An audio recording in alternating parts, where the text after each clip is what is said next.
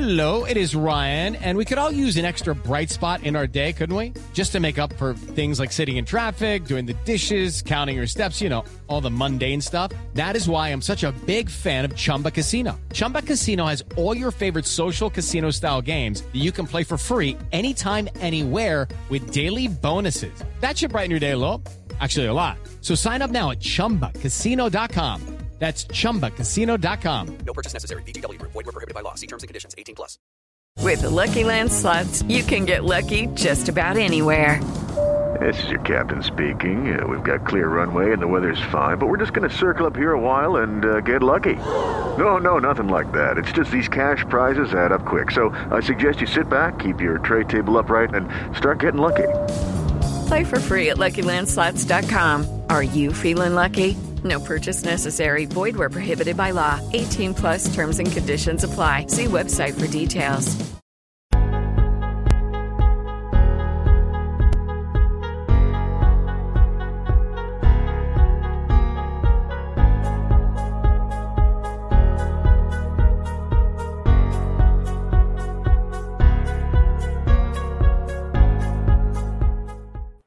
Hello and welcome to Destination Draft Day, your one stop shop for all things NFL, college football, and NFL draft. I am Michael Rockman, joined by Nick Durst. And if you're just joining us from all the MLB trade deadline chaos, then you know, maybe if you know us well enough, you know, Nick's a Mets fan, I'm a Cubs fan. So we're rooting for Baez here. Go Cubs, go. Now we're Cubs, go. Nick, how's it going? Hey, Chicago, what do you say? The Cubs aren't going to win today or anytime soon. I have to do it. Michael, this is just of my head's spinning right now. We had the NBA draft last night. We had an absolutely horrible trade in basketball where Westbrook's going to Lakers for nothing, which pisses me off. And we got MLB. We got the Yankees getting everybody, which is annoying me. The Dodgers disgustingly getting Scherzer and Trea Turner. And then we got NFL. We're back in the swing of things here. And right away, it looks like that uh, that big acquisition by the Colts this offseason is not working out. As Carson Wentz is indefinitely out. And uh, that's not good, especially since they got rid of Jacoby Brissett. Absolutely. You know, Wentz is really going to make or break the Colts for this season. And if he is unable to stay healthy and it's already off to a terrible start, then the Colts are going to struggle. And I know that they have a great roster and, you know, maybe not Wentz is going to carry them anywhere, but Wentz has to be in place in order for them to kind of have a sustained offense. And right now, you know, with the injuries that are in place, it sounds like he's not going to miss a lot of time, but still, you hate to see that with a first year QB in your system. Yeah, and uh, the- the other big QB news was, as we suspected all along, Deshaun Watson and Aaron Rodgers in camp with their original teams.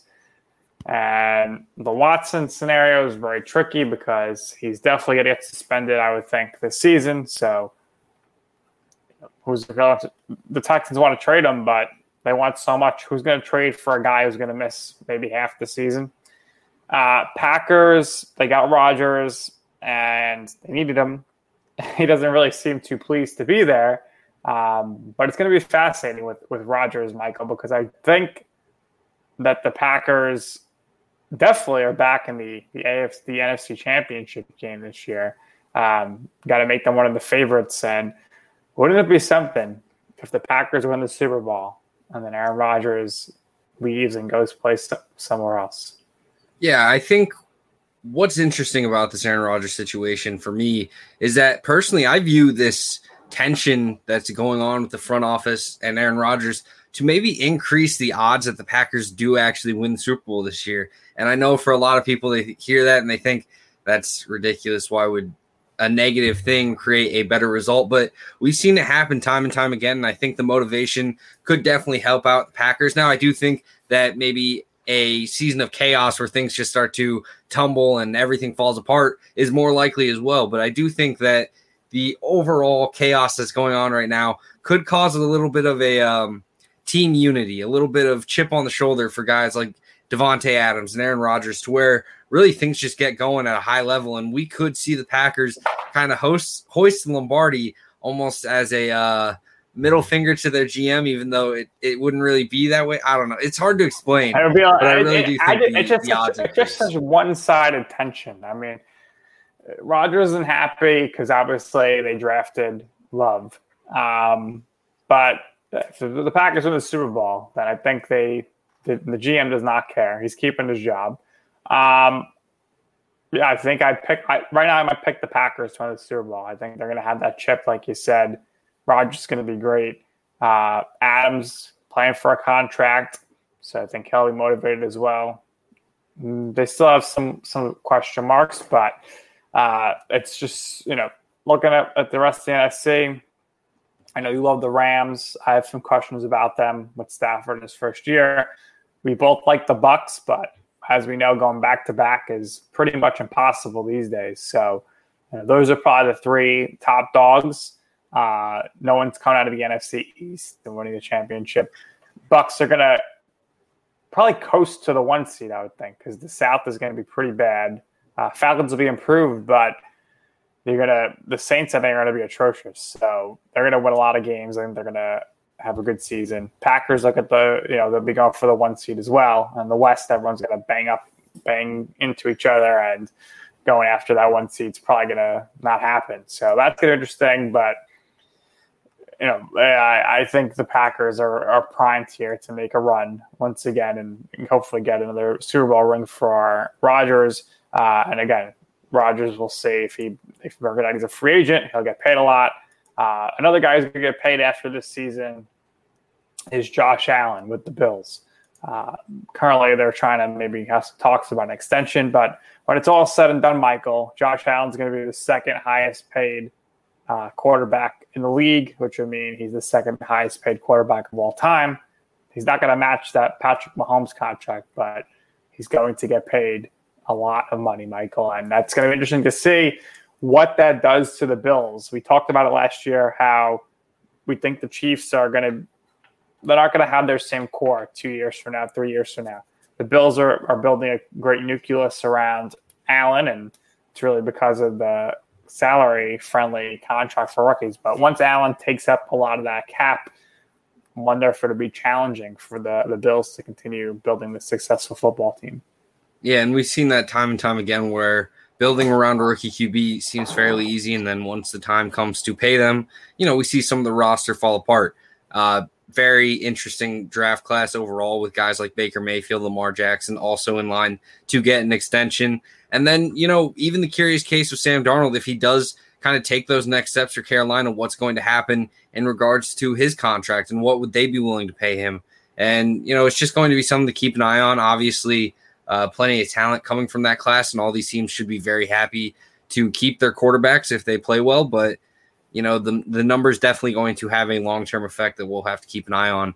Um, another key player that I wanted to talk about was Xavier Howard requesting a trade from the Miami Dolphins. Absolutely huge piece that could really turn things around. Been linked to teams like the Pittsburgh Steelers, Dallas Cowboys, and many other around the league.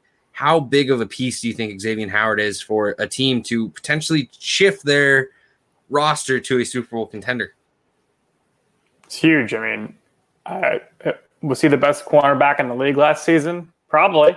So, He's probably top five at least. Yeah. yeah, I mean that's tremendous. If you can get him, that's tremendous. But uh, these these players are just not understanding it. This is not the time to request a trade. At the end of July, it's pointless to make a trade if you're if you're a team. You call all the cards. So you know what? I, I think Howard is going to play this season uh, with the Dolphins. Maybe he gets traded after week four or five if, if the Dolphins are collapsing or something. But I mean, does he ever consider maybe that he's he's so good because Brian Flores is is a tremendous defensive schemer? I mean, his career has taken off ever since Flores got to Miami. Yeah, I think that they both definitely benefit each other, and I think that Howard will be a Dolphin for the remainder of the season. Um, you know, once the season comes to an end, maybe we'll see him get shipped off, and then they're able to kind of plan and assess better what happens with their defense, especially at the cornerback spot. I do love Igbinoghene, but I, I think they would want more depth in that back in that secondary. So I think Howard is going to stick around because that's a key building block for their defense. And especially right now, when all the money's as tied up as it is, you're just narrowing down the overall trade field and overall opportunity to really get full value for him. So keeping him for a season and then trading him off for probably a first round pick, I would assume, as long as uh, performance keeps up, then that's absolutely the better move in my eyes for the Miami Dolphins. Yes, and sticking to the AFC all gas, no brakes, but the Jets were braked for quite a while. They finally, finally signed Zach Wilson. Uh, he missed the first phase of camp. Just a bad look for the organization. The same thing with Sam Darnold a few years ago. And to get into this offset language type of stuff is nonsense because if you're worried about, oh, what if we cut him in three years, you know, he's going to get the money or whatnot, you shouldn't because if you're Joe Douglas, if you're cutting Zach Wilson in three years, you were fired. You're not going to be there. So just get it done, sign the contract. Very Jetsy like to have this nonsense. But now he's in camp, um, and I'm you know I'm seeing reports here that Newton and, and Mac Jones are getting along pretty well uh, in Foxborough. Uh, I do think there is a, compet- a QB competition, but I think Newton definitely has a, has a leg up at this point. Uh, I think for sure in September we're gonna we're gonna see see Newton playing for for all those games. Yeah, a lot of these QB competitions, there's a certain aspect that's just the safer play. So starting Newton and then eventually going on to Mac is a lot easier than say starting Mac, kind of already burning Newton, and then if you bench Mac, then you're kind of benching the guy that's supposed to be your future. So it's just way better to definitely try to start Newton out. And then if Mac overtakes him, then you can make that move. Uh, similar for the situation in Denver. You're going to start Drew Lock because Drew Lock is your, you know, QB that you still want to kind of have faith in and believe in. And if you move on from Drew Lock later on, that makes it a lot better of a move than moving on from him right away, killing his confidence. And then if you have to go back to him, there's really no trust there. So for a lot of these situations, it seems kind of set in stone. Uh, the real QB competition would be probably New Orleans, where really it's a toss up to go either way, in my opinion. Yeah, New Orleans, I, I think they'll go with with Winston, um, but I, I think it's it's going to be interesting just to see who comes out of this training camp, these training camps healthy, uh, and I'm including Jimmy Garoppolo in that because if there's even like a little injury with him, that I think that's going to open the door for Trey Lance to actually maybe start week one. But I think I think as long as Garoppolo is healthy, he's going to get the majority uh, of the games this season. And I, I do think for a team that wants to win now, Garoppolo gives them the best chance this season. Yeah, I think so as well. I think Trey Lance is a phenomenal prospect. I'm very high on him, but I think letting him get the chance to really sit back, take it all in, kind of grow outside a game setting, I think is definitely worth it. I think he could find success starting right away. I think he has the athleticism to make it work, but at the same time, you know, I don't see any flaws in just having him wait a little bit while Jimmy is your starting QB. And if Jimmy happens to get hurt, then you know it's time for Lance to step up, similar to Herbert in Los Angeles. Yeah, and obviously Garoppolo side of injuries uh, over the past few years, so even last year. So we'll we'll see what monitor, how to monitor that. Uh, I think we are both in agreement here, though, that the most likely the first rookie quarterback to start this year, uh, outside of Trevor Lawrence, of course, and Zach Wilson, which we know are going to start from day one, would be Davis Mills with the Texans. Yeah, I think there's certainly a chance there, and I assume that Tyrod Taylor would get the start if Deshaun Watson's just entirely out. But really, what's going to happen there could quickly turn around to where Davis Mills ends up starting QB. And I think they've kind of structured their whole roster around the idea that, well, maybe we don't have our greatest starters in place, but we have a lot of positions that go multiple pieces deep. And hopefully we can find long term depth or long term starters in that in that process. So you know, at the QB spot, they're hoping Davis Mills can really push off any need for the quarterback position. But at the very least, I think they could hopefully find success in getting him as a backup in that team. Yeah, I think he's going to get a lot of reps here, uh, a lot of playing time in the preseason.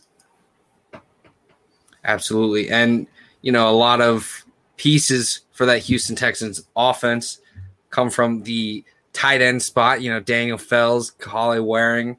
there's plenty of pieces all around, especially starting tight end Jordan Akins. But there's some tight ends in this class as well that if the Texans are sitting low in that draft class, especially second, third round, they can find some valuable pieces.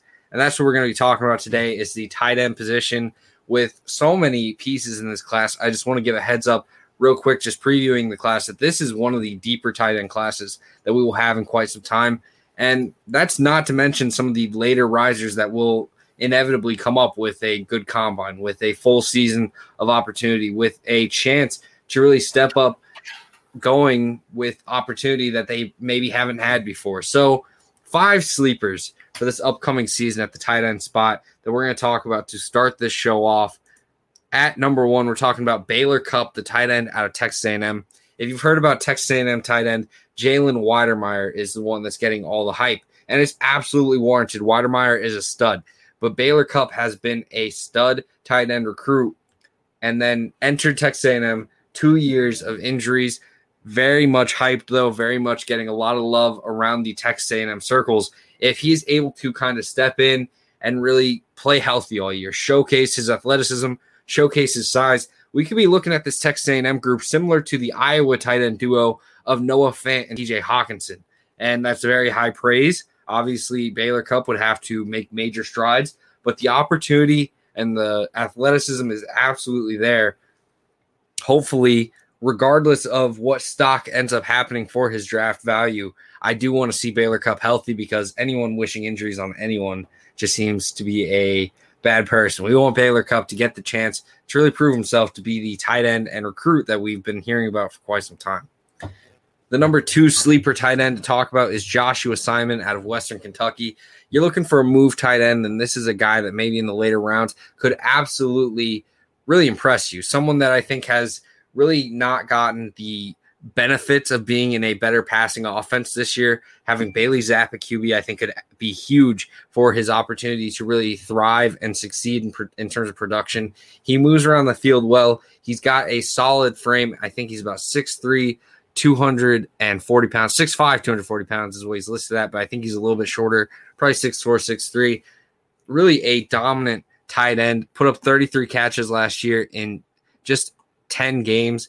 And really, the overall season that he put together in a Western Kentucky passing offense that was scrambled with so many differing QBs. They started two different guys for large parts of the season. He was the number three receiver. And I think in terms of production, that's only going to go up as the season goes along. And we're going to see Joshua Simon really start to get the attention of scouts across the nation. The number three tight end is Payne Durham, the tight end out of Purdue. A huge opportunity for him to really step up and find a chance to succeed. Now, one of the big question marks for Durham is who's going to be the QB for Purdue. Aidan O'Connell and Jack and Jack Plummer are supposedly in a QB competition. Obviously, if you've been watching the show, you know that I'm a huge fan of Jack Plummer. I think he's the stud of that team. But Payne Durham, in just a few games, put up 16 catches, 166 yards, and three touchdowns. Now, that's not great production for a guy who played six games, but I do think that he showcased plenty of ability to move around the field. Very nice size. I really like his frame at 6'5, 255 pounds. Seems well rounded and really got upfield quite well. He's not just a tight end that's going to catch dump off passes, he can get upfield and create plays. And I think with that, and with another season he could really step up and be the star tight end. And we've seen it before with Brycen Hopkins for Purdue. The number four tight end is someone that sadly has sustained a very harsh injury that could have him out for quite some time, but he's still on my potential risers because if he does get in at the end of the season, I think the attention is definitely there for opportunity. Keaton Upshaw out of Kentucky, a stud tight end that really caught my attention early on in the preseason, and I've been on him ever since. 6'6, 245 pounds, a great receiving tight end, has a great wingspan, catches outside of his frame extremely well. Very strong flexibility and ability to really just create plays after the catch. Now he needs to develop as a blocker, but I think the frame is very promising. Keaton Upshaw, though, had a huge injury that's going to keep him out and could stunt his development a little bit. Going to be a junior redshirt, so he definitely will likely return to school. But if he is able to get healthy and get back around that week six, week seven area and really start to get into that rotation in the second half of the season, I think Keaton Upshaw could get love in the draft cycle and really start to fly up boards. At number five, we're talking about Brenton Strange, the tight end out of Penn State. Pat Freiermuth was the main guy last year, and obviously he went pretty high, but I'm actually very intrigued by Brenton Strange, a very athletic tight end that moves around the field extremely well. His size isn't going to blow you away. He's 6'3, 250 pounds, but a very nice move tight end. In the game where he really got the opportunity, he started against Illinois and had four receptions, 31 yards, and a touchdown. Obviously, that's not highlight material or anything, but it's still a very good game. And I think with the full time starting spot for Penn State, we could see a great opportunity for him to really kind of establish himself as a name in the overall college football scheme of things. And as the draft comes closer, we could see Strange start to get some love as well. Now, we can talk about these top five sleepers all day, but the real attention that you're going to have on this class is probably the guys in the top 10, and that's reasonable. So for number 10, we're talking about Cole Turner, the tight end out of Nevada.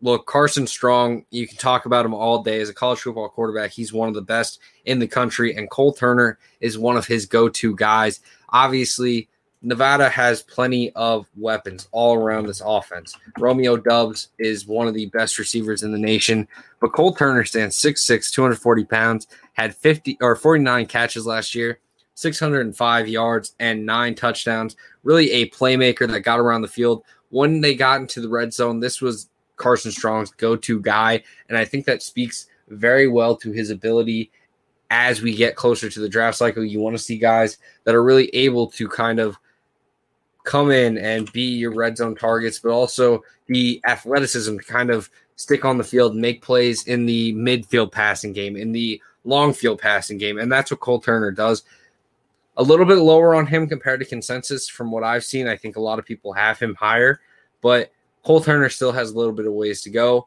Obviously, though, with a passing attack like with Carson Strong, the opportunity is certainly there for him to prove himself. Hopefully, we can see a little bit more as a blocker, but as a move tight end and the NFL's kind of evolution towards that position, we may not even need to see it.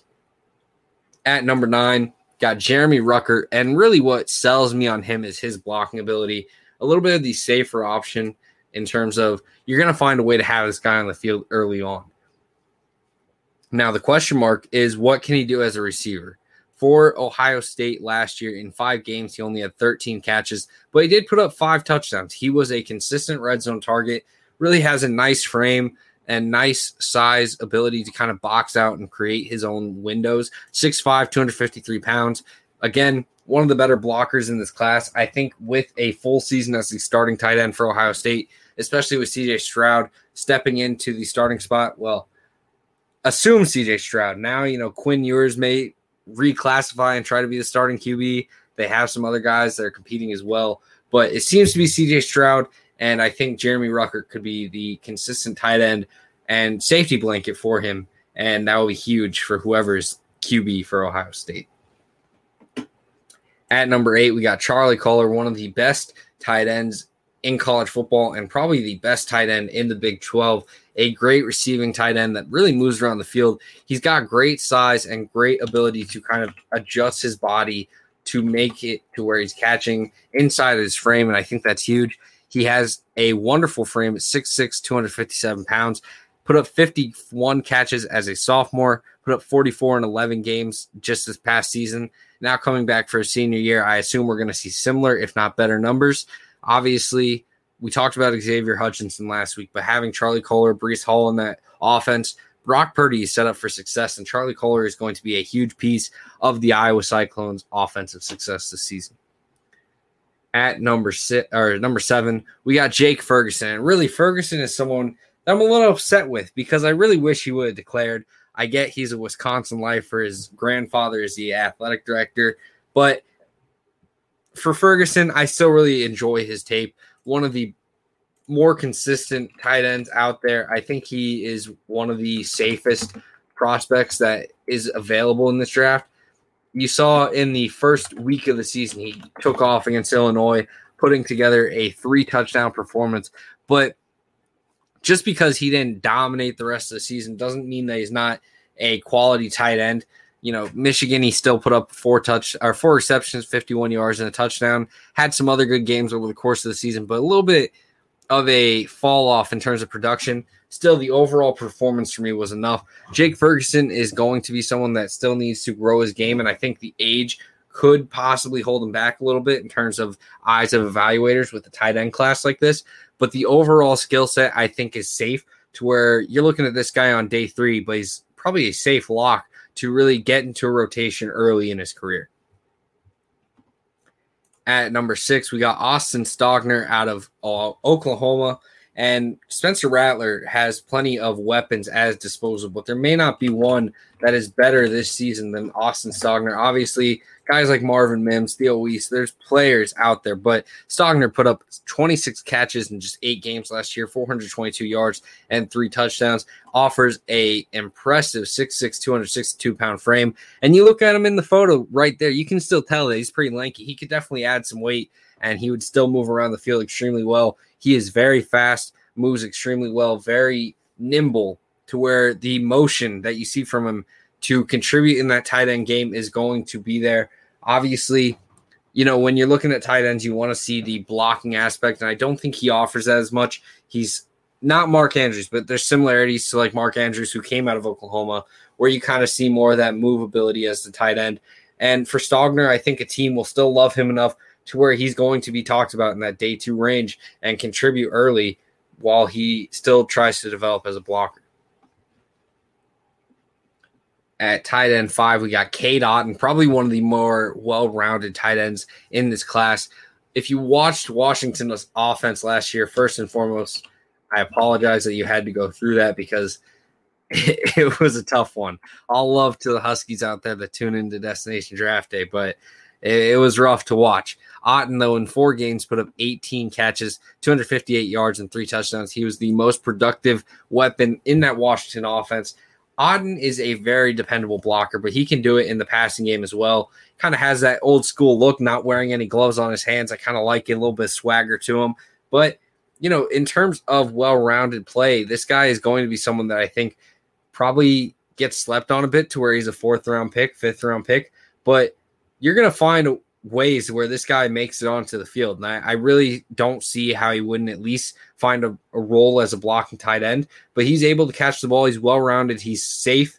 And, you know, that's exactly what you want out of tight end spot. And if you kind of are looking for the older school tight ends, you know, the guys that are willing to kind of get down and dirty in the blocking game, really kind of make it happen and still be able to produce in the passing game, but like they they aren't going to give you any worries in the blocking game then go watch Otton because really he's a fun watch and one of the more dependable tight ends in this class for overall skill set.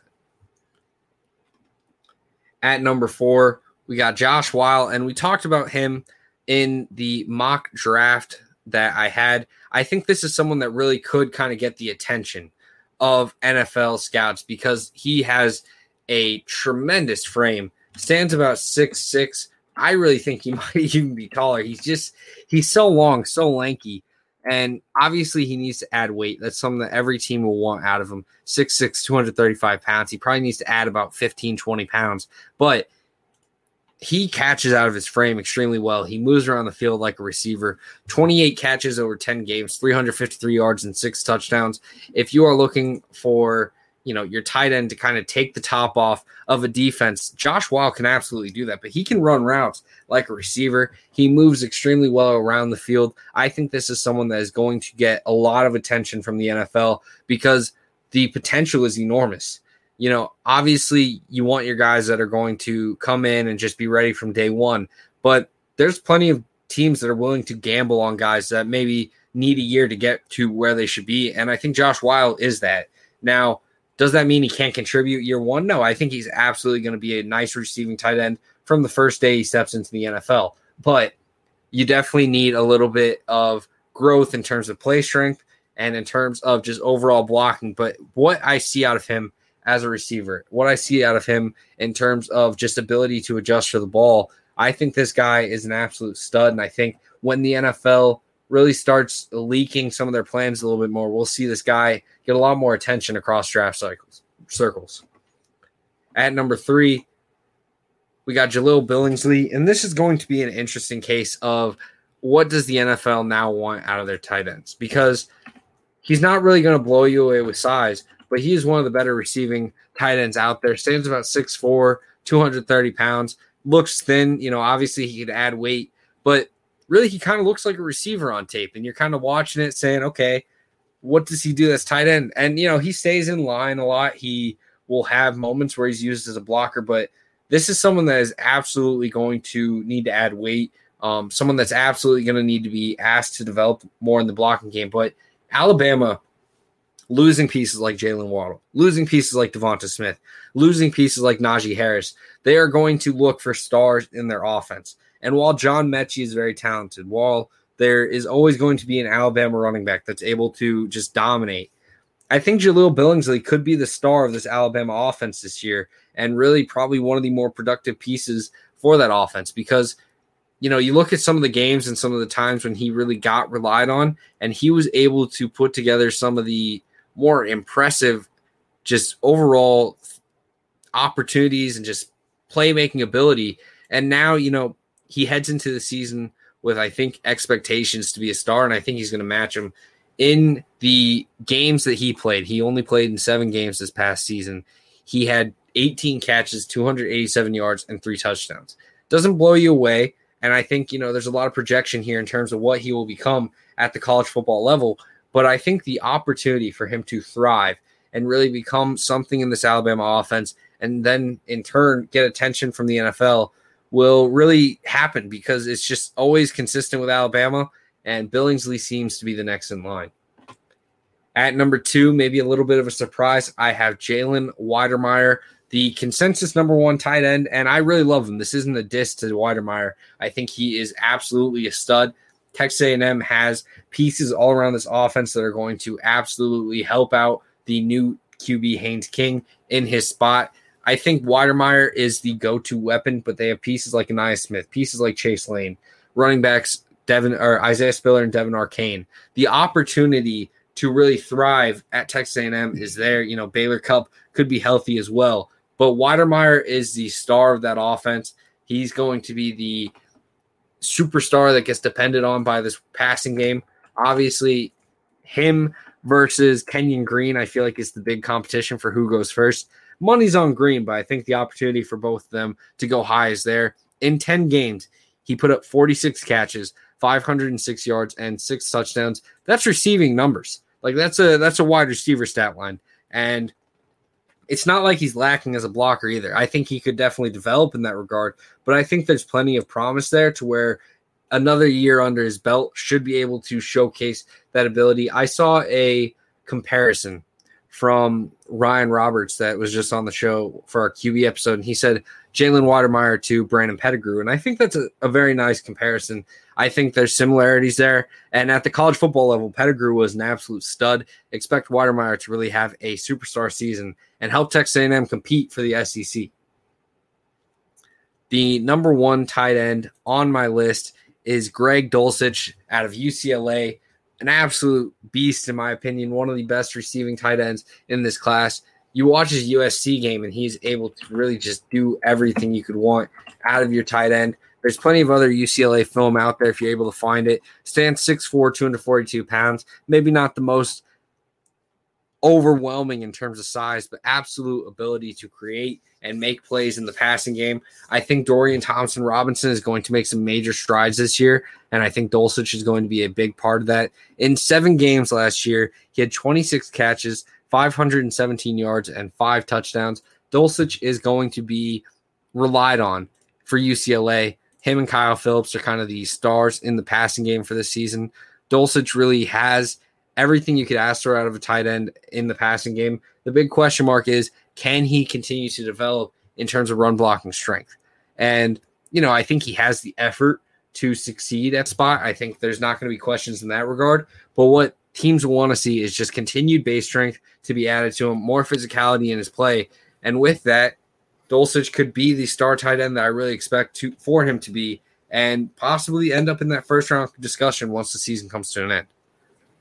So, Michael, obviously, a lot more depth at tight end this year. Last year, it was just kind of a one man crew for the draft. I mean, uh, Pitts, uh, Pitts obviously going in the top five of the draft. What do you think is the ceiling here for whoever the first tight end is picked off the board? Where would they go? And you know, ten tight ends here. What do you think the, the lowest guy ends up going in the draft as far as round is concerned?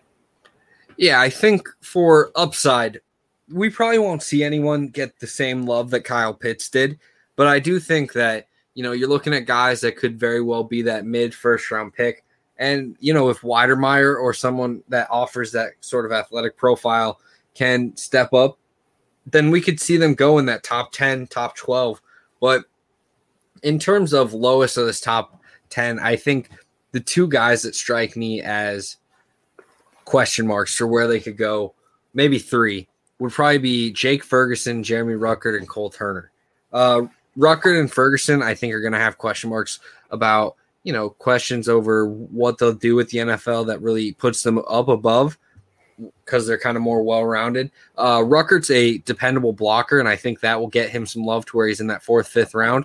But if he has a struggling season and maybe, you know, decreases a little bit as a blocker, doesn't take necessary strides as a receiver, then Ruckert's gonna probably return to school, or if he does declare, find issues getting drafted. Uh, Cole Turner, I think, is someone that's very talented as a receiver, but you know we could see some issues come from that regard that you know he doesn't take those next steps and maybe has a little bit of a drop off in production, and he's left going back to Nevada. And then Ferguson, while he's well rounded, I do think that maybe there's a question of what does he do that puts him over the top. You know, what's his selling point as a prospect? And I love Ferguson. I think he has a very well rounded skill set, but maybe, you know, the lack of one singular trait that sets him over the top could have scouts a little bit lower on him than us here at Destination Draft Day. Who on this list ha- has to worry you the most about their lack of blocking skills or perhaps their lack of willingness to block? Yeah, I think if I were an evaluator, my question would be for Billingsley because you know, if you're looking at a six six guy that's unable to block, in your mind as an evaluator and as a scout, you're saying, "Oh, I can fix that," or "Oh, we have coaches that can fix that." But if you're looking at someone who's six four, you know, already two thirty, let's say he adds weight, gets up ten pounds, and he's still having issues as a blocker, then you're kind of starting to question, okay, you know, he doesn't have a lot of frame left to develop. What are we going to be able to do to improve that? Now, I think Billingsley offers enough to where he could succeed on the outside as a receiver. That's just a lot bigger than everyone. But, you know, there's still question marks for him in terms of how much he needs to do as a blocker that maybe doesn't offer the same potential as someone that is standing six six, six five, and is still looking lanky. How much do you buy into chemistry in the sense that Billingsley and Ruckert, they're going to have new quarterbacks this year? And the guys coming in are probably not going to be in the same level as Mac Jones and Justin Fields right away. So, does it, could that could that hurt them in the sense that maybe they are not going to be looked to as much, or maybe do you think that's going to help them? Because when in doubt, you know, throw it in the flat to the tight end. Yeah, I think it goes both ways because there's certainly a level of safety blanket that you'd expect out of a new starting QB. But at the same time, you know, these QBs have been in the system and they've maybe been working with other guys that are in that roster that maybe will have them kind of pushed over. So we'll see what happens. I think both should be able to kind of step it up, but Ruckert, I think, is kind of the bigger question mark because he already didn't necessarily have huge production working with Justin Fields as he really only put up about 13 catches. So if he continues to struggle, maybe even has a drop off in production, then there's definitely going to be question marks about what Ruckert can do in the passing game as a tight end. That about it. We have a comment from Samantha who says, "Hey, Jalen is great." Uh, Michael, we're both really high on Texas A&M going into this year. Uh, Absolutely, and I, I, think I think that would kind of give him the uh, advantage over uh, the rest of the competition here perhaps. Um, I think he's definitely better than Billingsley, but if you're ever going between him and Dulcich for the top pick, UCLA is probably not going to be that good. So how much do you buy into? And we asked this last the other day with with the wide receiver, but how much do you think the team success would would go as far as the pick and the draft is concerned?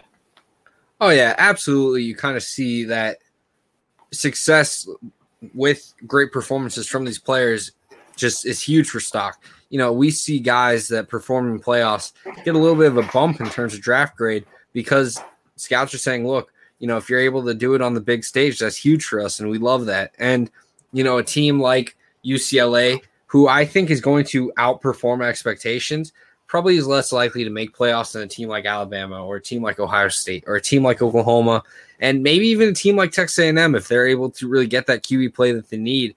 And that's going to leave maybe some less opportunity for exposure. Now, Dulcich could still get the opportunity to go play in the Rose Bowl or something. And maybe, you know, if the, if things go well, UCLA could be playing in the playoffs, but looking at it right now, I think the opportunity for the guys at the bigger schools absolutely are set up for more success. And, you know, guys like Billingsley, Stogner, Ruckert, who are most likely going to be in playoffs come season end, are really set up to have dominant performances that will boost their stock more so than other performances that are out there. Yeah, it's going to be interesting to see uh, what goes on. And I guess, real quick, while we're just touch on the SEC, because we did talk about this the other day, we got the official news that looks like Oklahoma and Texas will be joining the SEC in 2025. So that means there's a lot more changes on the way. Uh, I think West Virginia they'll be looking to get out of the uh, the Big 12 and Iowa State, and we'll see if they end up perhaps in the Big Ten. But a lot of dominoes are going to be falling here over the next year or two, Michael. Absolutely, and I think even though the agreement is 2025, we will likely see the SEC try to buy it out to where Oklahoma and Texas could be playing in the SEC as early as next year. And, you know, the opportunities for what will happen with that. And then with the playoff expansion and everything, you know, we, we keep, I keep saying it, but college sports are changing and I'm excited to see what happens. Obviously, a little bit of a stickler for loving history of the game, but, you know, I'm, I'm also excited to see where this goes with college football and college sports as a whole. Yeah, we got to factor in the name, image, and licensing uh, stuff as well here. Because if you're a player, I mean, it's really not fair to a lot of these schools now. Because it's going to be like, I want to go to the SEC because I can make the most money on my name, image, and likeness going there. Uh, it's like, why am I going to go play in the Big 12 for, Bail- for Baylor? I mean, maybe we'll go undefeated and, and win the Big 12. We're not going to go to the playoffs. We're not going to win a championship. Might be better off going to Texas you know, losing four games and I'll still be more well known. So it's really going to be very touch and go here. And uh, it's looking right now, Michael, the next big name in college football is going to be Cooper Manning's son, Eli and Peyton's nephew. Uh, looks like he's getting a lot of offers already. I think he's like, what is he, a sophomore in high school? It's crazy. But it looks like right now, LSU is actually the favorite, but I'm sure Tennessee, Ole Miss, Clemson, Alabama, they're all they're all trying to get after him. I don't know. I don't know how you evaluate a freshman or sophomore in high school. I really don't know. Man, I I haven't done a lot of evaluation, but from the clips that I've seen of him just off social media and stuff, he's definitely got an arm, and uh, it'll be very interesting to see how he does in college football. But I expect big things out of him. I mean, I read with the NIL stuff that he's going to be making like a million dollars like before he even steps foot on campus, which is going to be wild. And we're looking at a future Jets quarterback here, six or seven years down the road. Yeah, I, I think one million dollars before he steps foot on campus is probably the uh, the bare minimum. I think as the NIL grows, as this market kind of opens up, by the time he's eligible to really kind of get all those benefits, he's going to just absolutely be able to just run away with it. And really, we could be seeing him a little bit sooner than people expect. We saw with Quinn Ewers how he's talking about reclassifying, reclassifying. and becoming a potential college freshman now. We could see Arch Manning take that same path. And I know, uh, especially now as a sophomore in high school, there there's definitely a chance to kind of adapt and create that opportunity for him to graduate early. And we could see that become a very common trend for top prospects of the recruiting pool. Could you imagine? I mean, obviously, he'll when he's a freshman in college, he'll start from day one. But could you imagine starting in the SEC at the age of seventeen? I mean, that's just wild, right there. Yeah, it's going to be crazy. We're going to see younger draft prospects as that happens, and you know, we're going to start almost holding it against people that are doing all four years of high school. It seems crazy, but I don't know. It's the it's the way college sports are being set up now. I will say, I mean, I'm wondering at some point maybe the three or the three year rule goes away in college. I think that'd be a bad thing if they say, okay, after two years you can leave and go to the NFL. But uh, I'm sure that'll be on the pl- on the table here with all the with everything changing. Maybe uh, Arch Manning's going to be able to just declare out of high school, become the next LeBron James of football. He'll just he'll just sign straight with Nationwide to do commercials for two years, not even take a snap in college. Be the first pick in the draft. Well, that is all we have for you today on Destination Draft Day. We hope you guys enjoyed our tight end analysis. And now on Monday, we head to the offensive line. We'll see you guys then, and we hope you have a great weekend. Take care.